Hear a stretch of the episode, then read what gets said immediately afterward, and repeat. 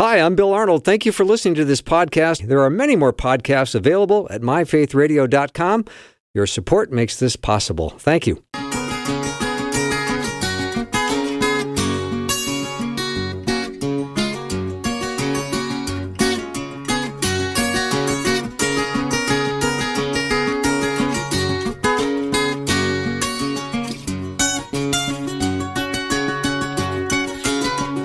And a warm welcome to the afternoon show. Thank you for joining me today. I hope your day has been well, and I look forward to spending time with you, however much time we get together today. If you missed any of the show, I always encourage you to go to the podcast at myfaithradio.com. You can check it out there. My first guest, of course, is from the Heritage Foundation. He's also the executive editor at The Daily Signal, my friend and regular guest, Mr. Rob Bluey. Hello, Rob. Hi, Bill. It's good to be back with you today. You know, we have missed ye. I'm speaking in ye olde English right now, but we have missed ye.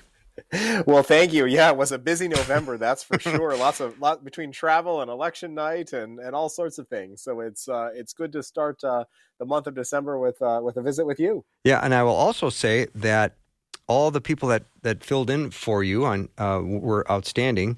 You know, anywhere from Genevieve Wood to Sarah Perry to Derek Morgan. It was an all-star lineup. They are certainly all-stars. There's no doubt about it. And you can always rely on folks from the Daily Signal and the Heritage Foundation to help you out, Bill. So regardless of the topic, we can usually find somebody to answer your listeners' questions. And hopefully I can do that today as well. Yeah. And Derek Morgan is the executive director there or? Executive vice president. Executive vice president. So I encouraged him to give you a raise on air. I did say that. Thank you. I don't know if it's come through or not yet, but anyway, I gave him my best shot, Rob. Thank you, Bill. Well, yeah. And, you know, I know, and let me give you a shout out now, because I know that, you know, in this time when a lot of people are making end of year decisions, you know, nonprofits like mine and yours, you know, rely on the support of listeners and our audience. So, you know, a big shout out to all the great work that you do at Faith Radio. Oh, thank you so much. Well, I've got a couple questions before we get started with some of the other topics that I want to discuss, some listener questions. Let me start with this one.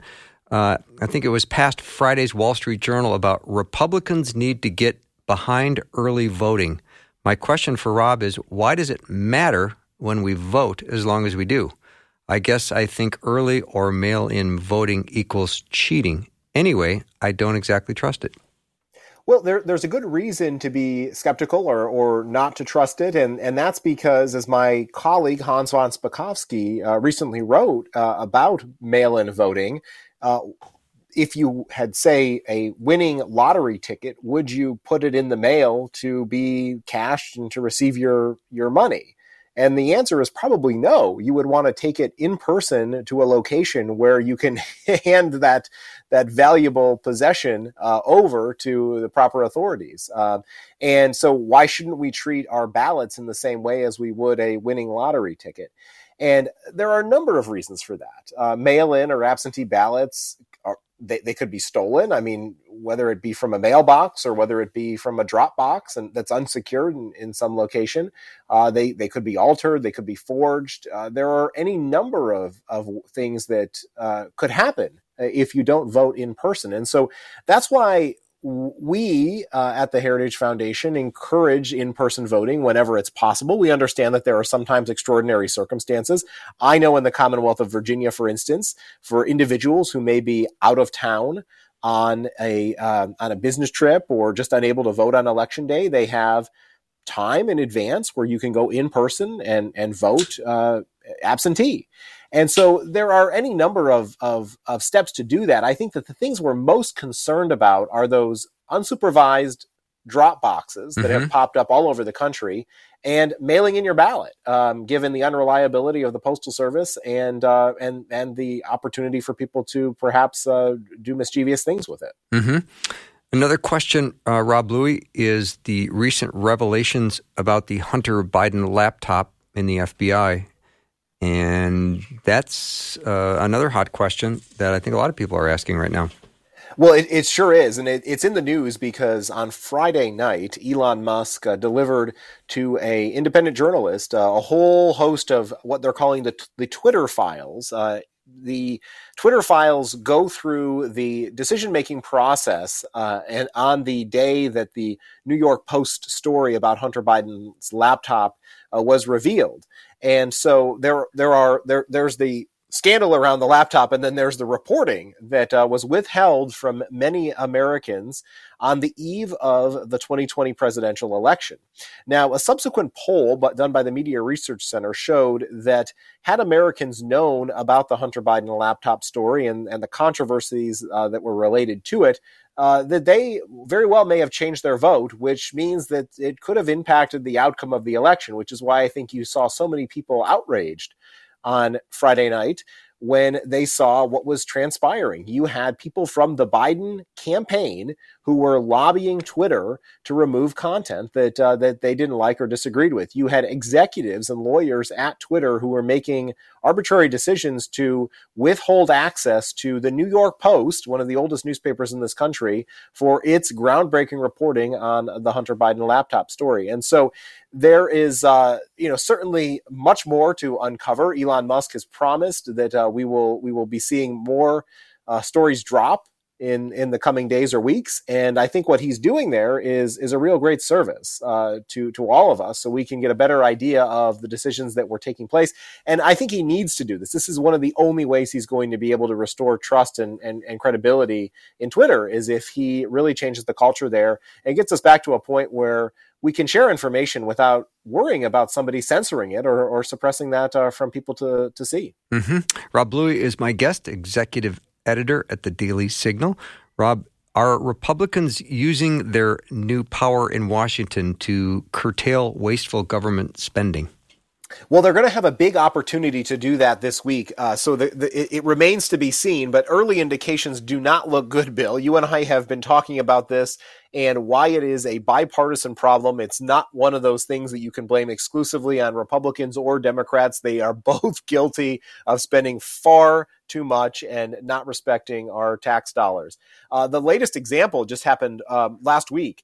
For years, Republicans swore off earmarks. They said those pork barrel projects that go to benefit really narrow niche interests in congressional districts, were not something that they were going to partake in or engage in. Now, when Democrats retook control of Congress during the Trump presidency, they started to walk back some of those rules. Earmarks started to make a comeback. I never expected Republicans, after in 2010, they decided that they were going to ban them, to bring them back here just a dozen years later. But that is exactly what happened. And it happened overwhelmingly.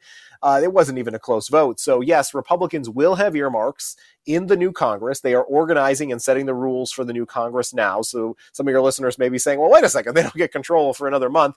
They start setting the rules and the way they're going to operate now. And then the other big fight that you're referencing is what they're going to do when the government spending bill runs out on December 16th. And it looks like there will probably be maybe a short-term continuing resolution to get us up right up until the Christmas deadline. And then they'll have to decide whether they're going to pass a big omnibus spending bill, which would increase government spending well beyond what we have available to us.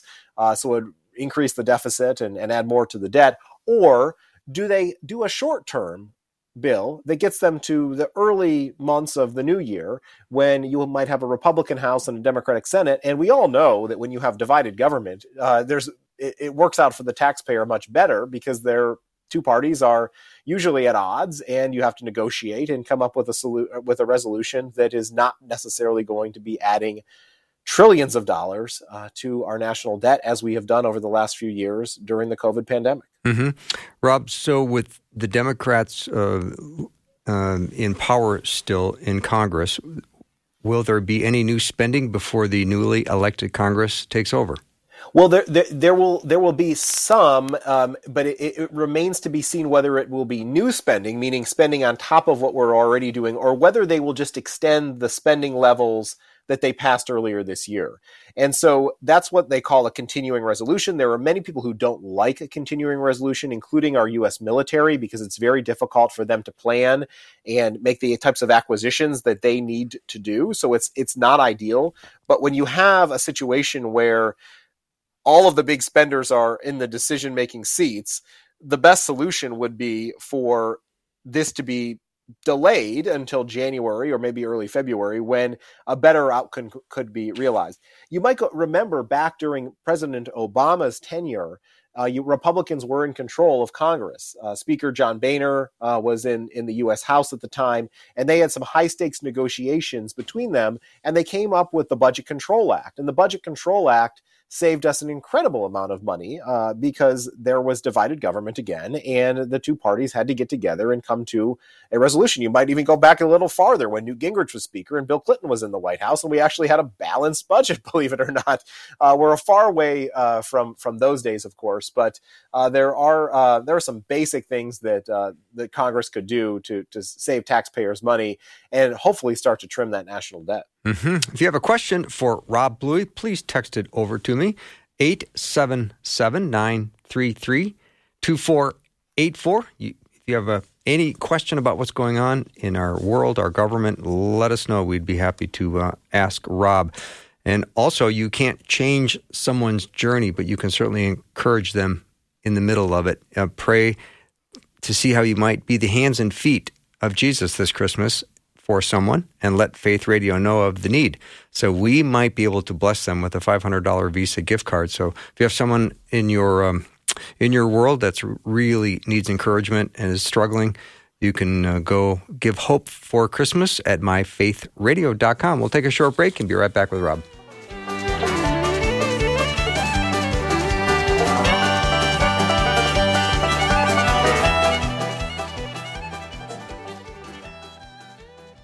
Faith Radio and Afternoons with Bill podcasts are available because of listener support. If you are a supporter, thank you so much.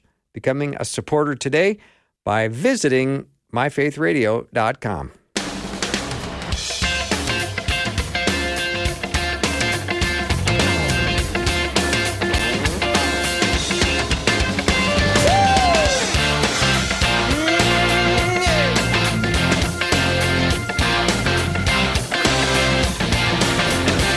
We only play that music when Rob Bluey's on the show. That is his walk-up music. Rob Bluey is the executive editor at The Daily Signal. You can head over to dailysignal.com. Rob, a question just came in. Isn't there a problem with deciding who the Speaker of the House will be? There certainly is, because it is such a narrow margin in the House. It's actually a mere opposite of what it is in the current 117th Congress. So Democrats have 222 seats and Republicans will have that same number come January. And that leaves Kevin McCarthy very little room to maneuver. There are already 5 Republicans out. So that's more than, that could throw a wrench in his plans, who have said that they will not support him as Speaker. Wow. Now, the thing about this is it's not just, it's a vote, so he needs a majority of the entire House. So all 435 members need to vote. And that means the Democrats could have a say ultimately in who becomes Speaker. They have thrown out some people like Liz Cheney as a possibility, where if you get enough moderate Republicans, and you don't need a whole lot here. We're only talking a handful who would need to cross over. Democrats could be mischievous.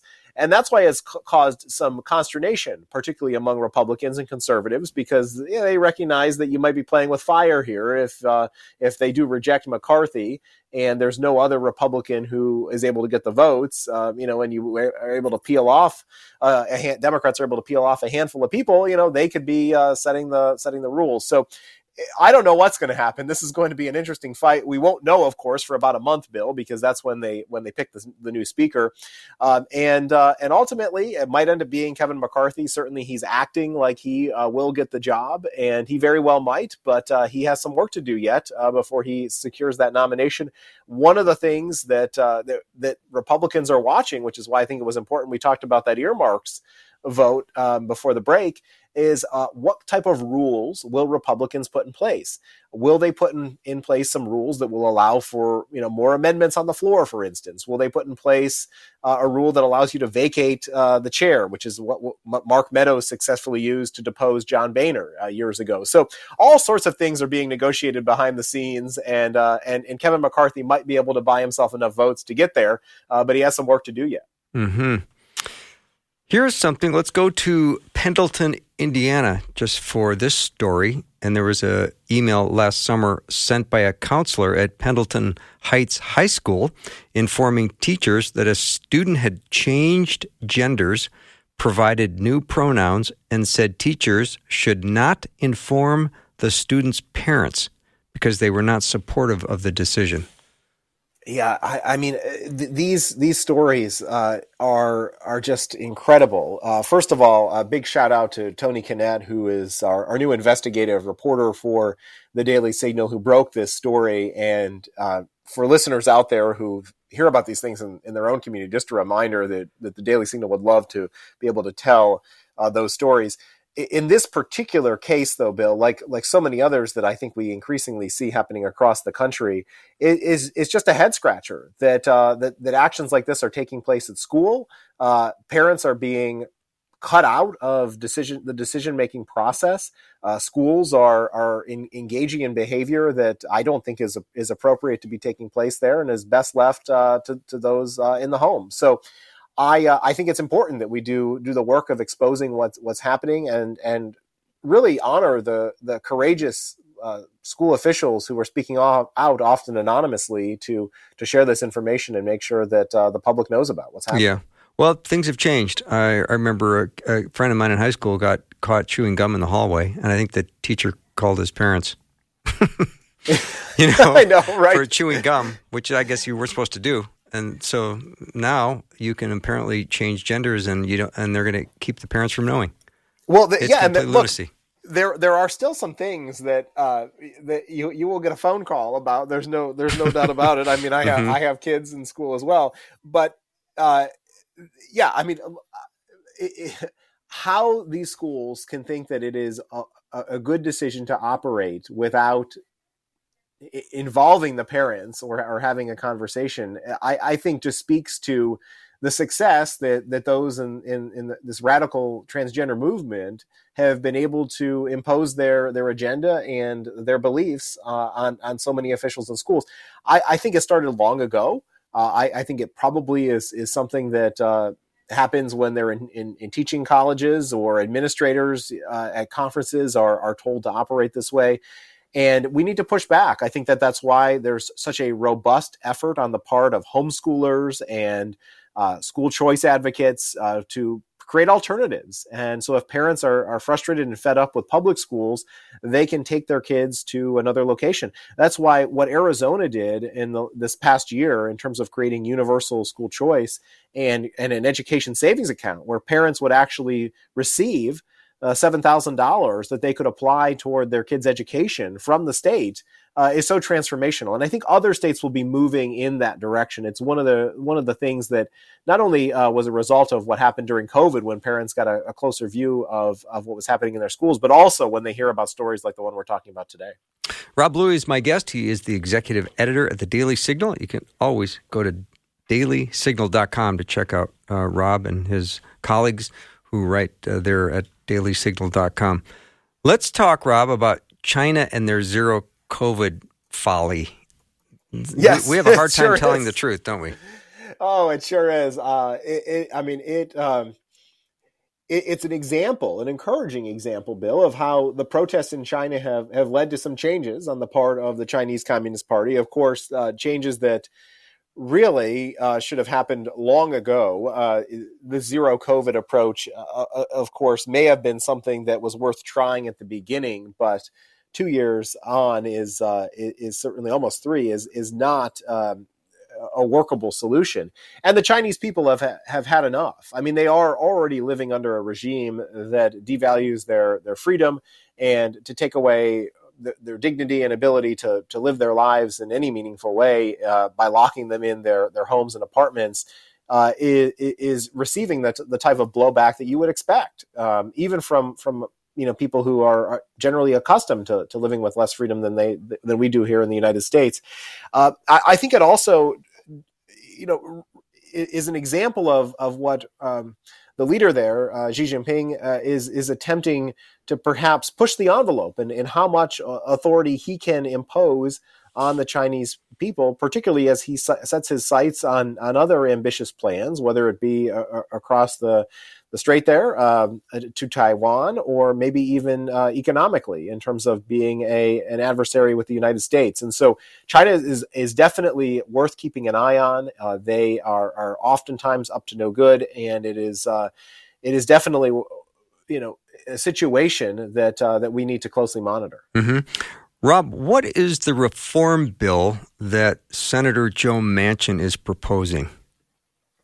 Yeah, well, Joe Manchin, of course, is a key vote on the part of Democrats to get things through. And so remember back when President Biden was pushing his Build Back Better initiative, Joe Biden for a long time was withholding his support. He had concerns about the bill. He's what would be a rare breed in Washington, a moderate Democrat with Kirsten Sinema, and the two of them can decide make a lot of decisions based on withholding their vote and attempting to compromise. So he wanted reform of permitting, and he said that he would give his vote for this bill if Democrats in exchange brought up his proposal. But we certainly don't like what's included in this proposal, and we think that it would send us down a very difficult and certainly a troubling path when our country is already facing so many challenges on the energy front. We need to be in a situation where we're producing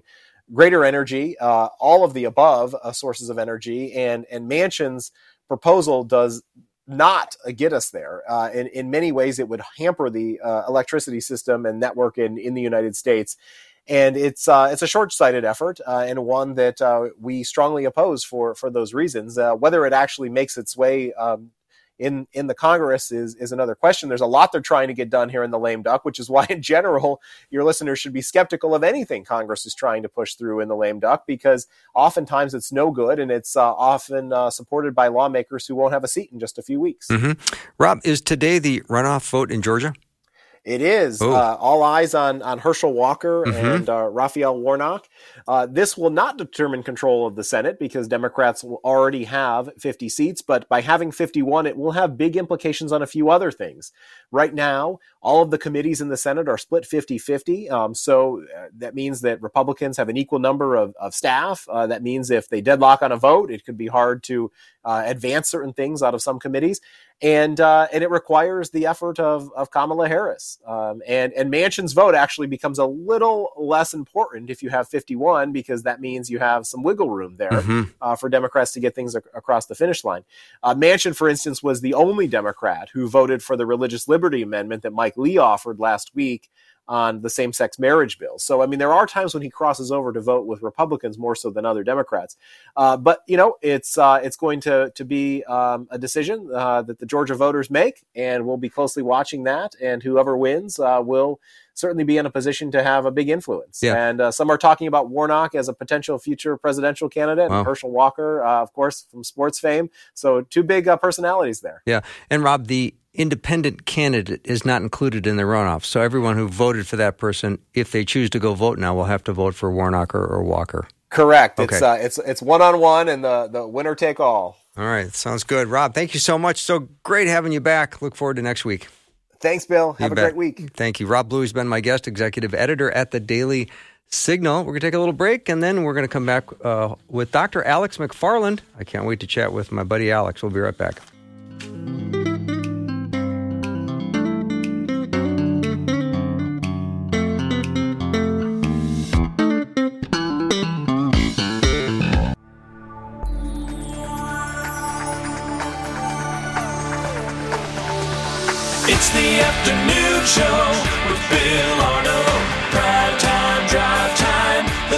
Started. Jump in your car. Yeah. What's for dinner? Hey. It's the afternoon show with Bill Arnold. I'm always glad to have Alex McFarland help me process things that I hear or read about, and today's no exception. Alex is a regular guest on the show. Always happy when he can come on, and you can always learn about Alex at alexmcfarland.com. Alex, welcome. Well, thank you, Bill, and hey, Merry Christmas. Yeah, I'm happy to say Merry Christmas to you as well. Well, thanks. So speaking of Christmas parties, I think I sent you this article. I'm not sure you received it or not, but there was a Virginia restaurant that canceled the Christmas party after some of the staff refused to serve Christians. How about that? Yeah, I got that link you sent me to that news story. That's just a humbug worthy of Ebenezer Scrooge, isn't it? Yeah, they sent him 90 minutes in advance saying, we have canceled your party because some of the LGBTQ and staff feel uncomfortable and unsafe because you are Christians. Wow. Isn't that something? Yeah, I think so. You know, I realize this is not the level of persecution, perhaps, that people in, you know, North Korea or North Africa or Islamic countries face, you know, where believers in Jesus Christ really, they, you know, put their life on the line to go public with their Christianity. But I would say it's an increasing level of persecution here in the West and in America that it's ironic on two fronts, because our country that has enjoyed a liberty and a freedom that all the other nations in world history would look at with awe and envy, but yet our freedom, human rights, liberty comes from a Christian worldview. And so, you know, the LGBTQ trans restaurant staff that lives their life safely, prosperously, they are the beneficiaries of the Christian worldview, and yet they would say they won't serve Christians. How about some tolerance there from the professed tolerant left? That's just it's so ironic, Bill. You hardly know where to jump on the train and comment. Yeah, I mean, have you ever been denied a meal because of your beliefs? Not so far, but it may be coming soon to a city near you. Well, I mean, there wasn't too long ago a time in our country that you were denied a meal because of the color of your skin. So, you know, there we do have a history of this happening. But I think of people like Jack Phillips, the cake maker, and he was forced, or Baronelle, and being forced to create a wedding cake as part of the celebration of a same-sex marriage. Yet this restaurant staff feel uncomfortable having Christians come in and be guests in a restaurant. Wow. I mean, can you imagine? I'm from Greensboro, North Carolina, right there in central North Carolina. Very famously, there is a place on the National Registry of Historic Places, and it's a place that's on the docket to become a World Heritage Site.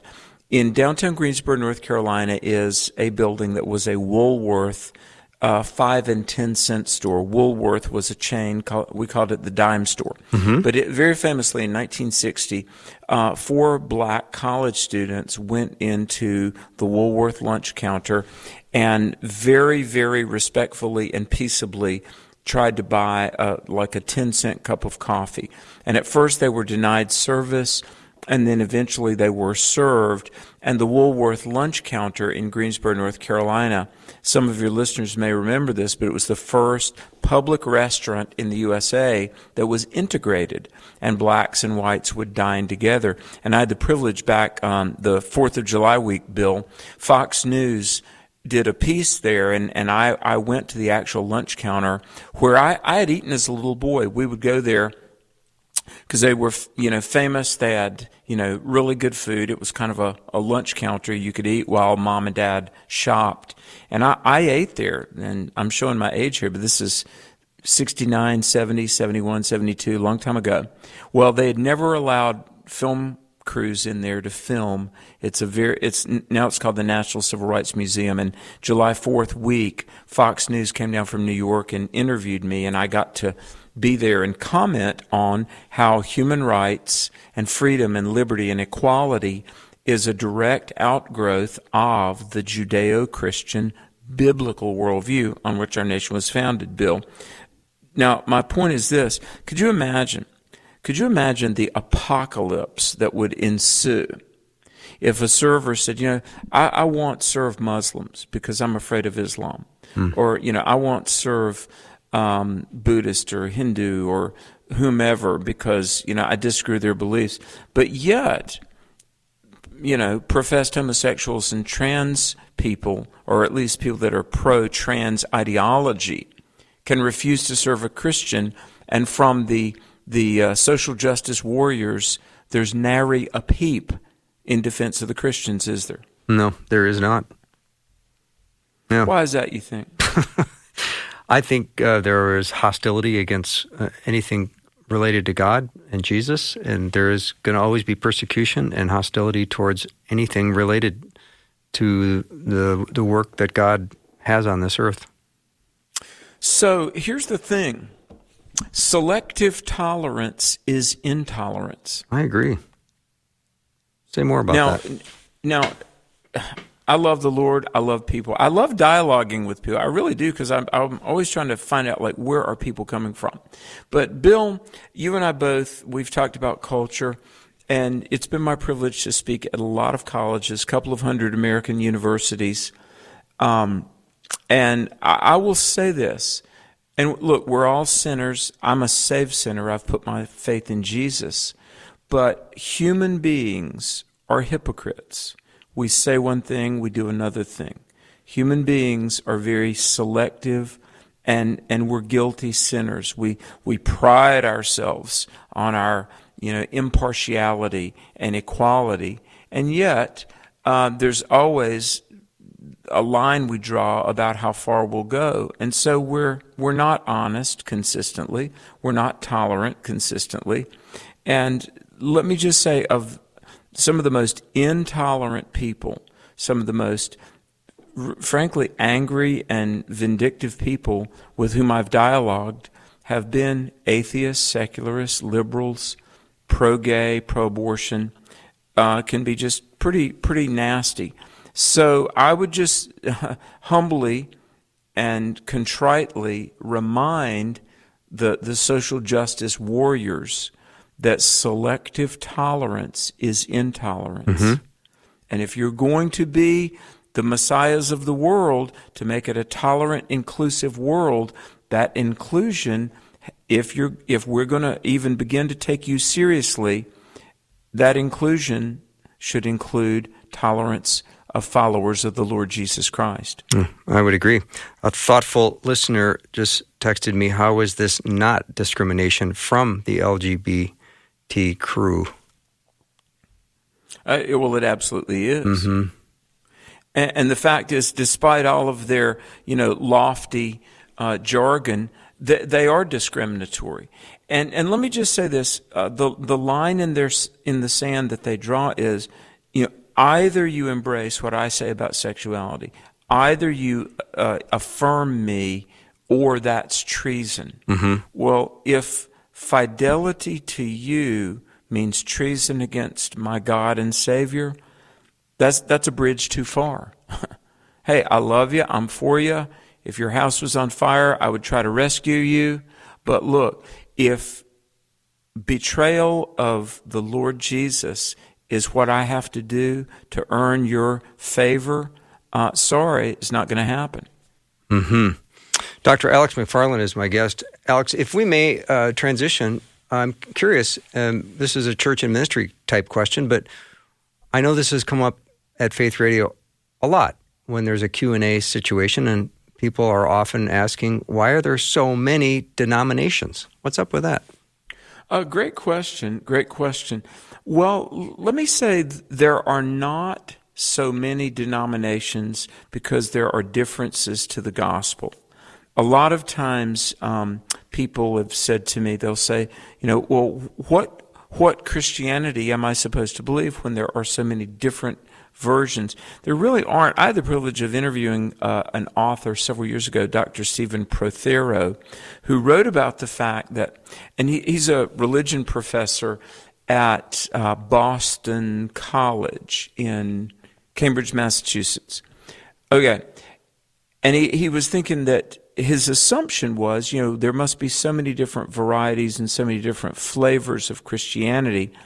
And he got down to the fact that, believe it or not, the Christian denominations are surprisingly unified in their message. Now, the Christian message says, look, the biblical God exists, the Trinity. The Bible is the Scripture, the Word of God. Jesus is the Son of God. And what he did on the cross, he died for our sins. And by faith, we come into a relationship with Christ and we appropriate that forgiveness for ourselves.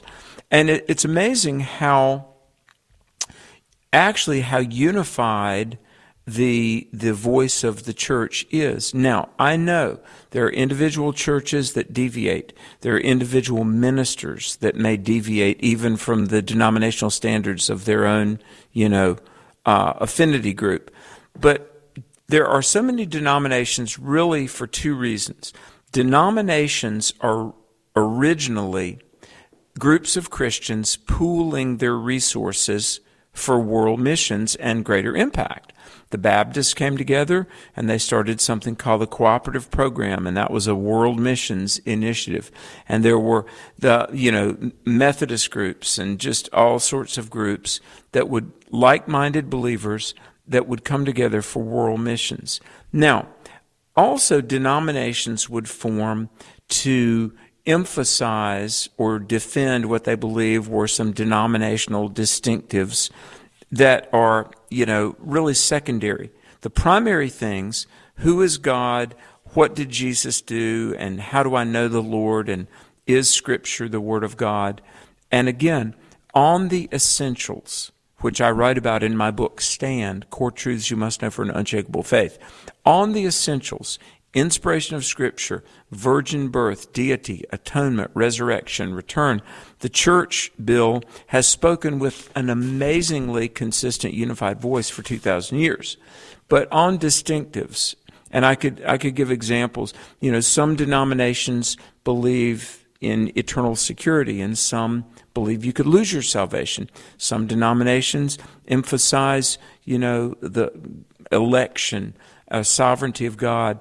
But the essentials, the Son of God who died on the cross for our sins, Protestant, Catholic, Greek Orthodox, across the board, we believe those. So all of that to say this: don't let the plethora of denominations cause you to doubt Christianity. It's really almost the plethora of denominations show that Christianity works and is applicable for all sorts of people of all sorts of temperaments and priorities. But the basics, the Son of God who died and rose again, they're acknowledged by all true Christian groups, and there are so many. Dr. Alex McFarland is my guest. We're going to take a short break. When we come back, I've got a question for you about evil. I know that seems like what a lovely transition going into break, but when we come back, the passage is Isaiah 45, verse 7. I'm going to ask Alex about that. We'll be right back in just a minute.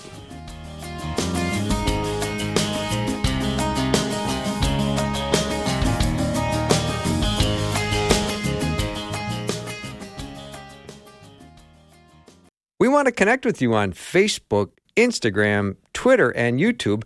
We're creating encouraging posts every day to help you focus on the important things as you spend time on social media.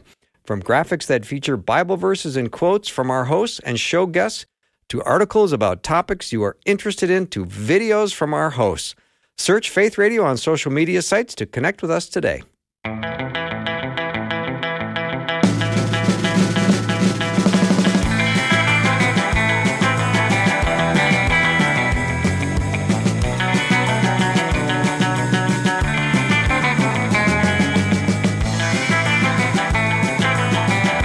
Welcome back to the show. Dr. Alex McFarland is my guest. Always love having Alex on the show. Alex, I got a question for you about does God create evil? Because I'm looking at Isaiah chapter 45, verse 7, and it says, I form light and create darkness. I make well-being and create calamity. I am the Lord who does all these things. Well, hey, let me say Bill Arnold asks really good questions. We have a good time talking because you and I, we talk about some deep things, and I had the privilege of having you on one of our broadcasts recently, and as always, you're a great host, you were a great guest, but these things are worth talking about, the nature of evil, like what is evil and what is the origin of evil, because, Bill, I would say the Christian worldview, the biblically informed worldview, has good answers, compelling answers, satisfactory answers, but I would say the Christian worldview really kind of is the only one that actually can answer these heavy questions like this. Would you agree? Well, absolutely. Mm-hmm. Yeah. So let's talk about what evil is. And by the way, there have been a lot of, really smart people that have picked up this issue. Like, I think about Augustine, who lived 354 to 430. He lived about 1,600 years ago. And so there was a line of reasoning, Bill. People would say, okay, if God created everything and evil is a thing, God must have created evil. And, in the Eastern world, there's the yin and the yang, good and evil are forever entwined in this cosmic dance. The Christian world view is not like that. What most scholars, and I think, past would be people like Augustine and C.S. Lewis, and more recently would be some great thinkers like Norm Geisler and William Lane Craig. All right, evil is a parasite that has to have a host, okay? God created the world, and that's good. But what evil is a degradation or a privation. Now, because God is righteous, what God does is righteous. And evil is something contrary to the nature of God. Sin is that which is contrary to God, that which is against His word, His essence. And sin is that which brings death. God, by nature, is the foundation of life. So it's been said, God didn't create evil, but you could say God created the possibility of evil by giving us free will. So we can choose to do right or we can disobey and do wrong. Now, in terms of the Isaiah passage, is there evil and did I not do it? Some have said, and really this is a worldview, and I know I'm getting kind of deep here, called voluntarism. See, let's ask two questions. Bill, have you ever heard the question, is something right because God did it, or did God do it because it's right? Mm-hmm, I have heard that. Yeah. In what we would call classical orthodoxy, thinkers, and I think of not only some of the early church fathers, but some of the more modern people like C.S. Lewis would say, look, God does something because it's right. Now, voluntarism, which is really more like the view of Islam, like Allah, says God, if something happens, it's right because God did it. For instance, in the Islamic worldview or the deterministic worldview, even something like terrorism could be right because God did it. But in the classically Orthodox Christian worldview, God will only do that which is righteous, moral, good, in harmony with His nature. Now, this, some people might groan, but it's really about the only thing we could say. God doesn't cause evil. Now, God might allow something, but I want to interject two words in the conversation, and the word is ultimate and proximate. Now, ultimate means way down the road, in a final sense. Everything that God does or God has allowed will bring ultimate good. But in a proximate sense, like close proximity, it might look pretty tragic or evil or heartbreaking. I think about some of the shootings. Do you know in the last 10 years there have been 109 school shootings, and that's terrible and that's bad, and we don't minimize the evil of that. And like Eastern thought, we don't say it's an illusion. Or like determinism or voluntarism, we don't say, well, God willed it. No, God didn't will it. However, God did allow it.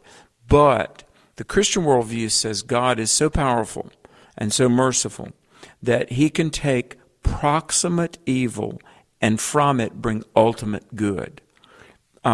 Safety measures are implemented. People begin to pray. People begin to rediscover that young people need morals.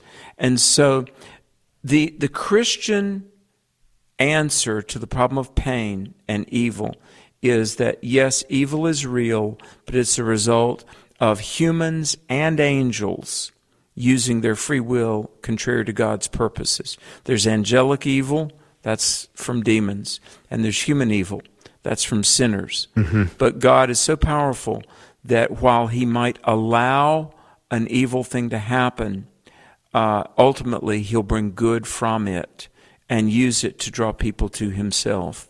I know that's a lot to swallow, but God is not the author of evil, but he does even rein in evil to achieve ultimately good purposes. Mm-hmm. No, I appreciate that very much, and I'm going to listen to the podcast again because I need to go through it one more time when I'm not on air, but that was awesome. So thank you for that. I have another. I know people probably think, why can't a preacher say something short in short words? Or why do preachers have to talk so much? Sorry, it's just it requires it sometimes. No, I like it very much. I prefer a long answer, by the way, just so you know. So this question I've been thinking about all week, and I don't know how you are when it comes to personal criticism about you, Alex McFarland. Nobody likes criticism. I don't know how you handle it. But I'm thinking of the comment that Jesus makes in Mark chapter 14 about Judas. It would have been better for that man if he had not been born. And you think, well, that's kind of the most sobering statement I maybe I've ever heard. Now, was it the betrayal of handing him over to the authorities? Could God have forgiven Judas for that? I mean, he forgave Peter for denying Jesus. So why is it better to not have been born? Well, I think in the case of Judas Iscariot, it's because he did things in this life that would render him eternally separated from God. You know, elsewhere, Jesus asked the question, what does it profit a man to gain the whole world but lose his soul? Mm-hmm. And the answer is, there's no profit in that whatsoever. I mean, rich, famous, powerful, you may be all of those things, and there's nothing inherently wrong with being blessed and wealthy, to be well-known, to be powerful.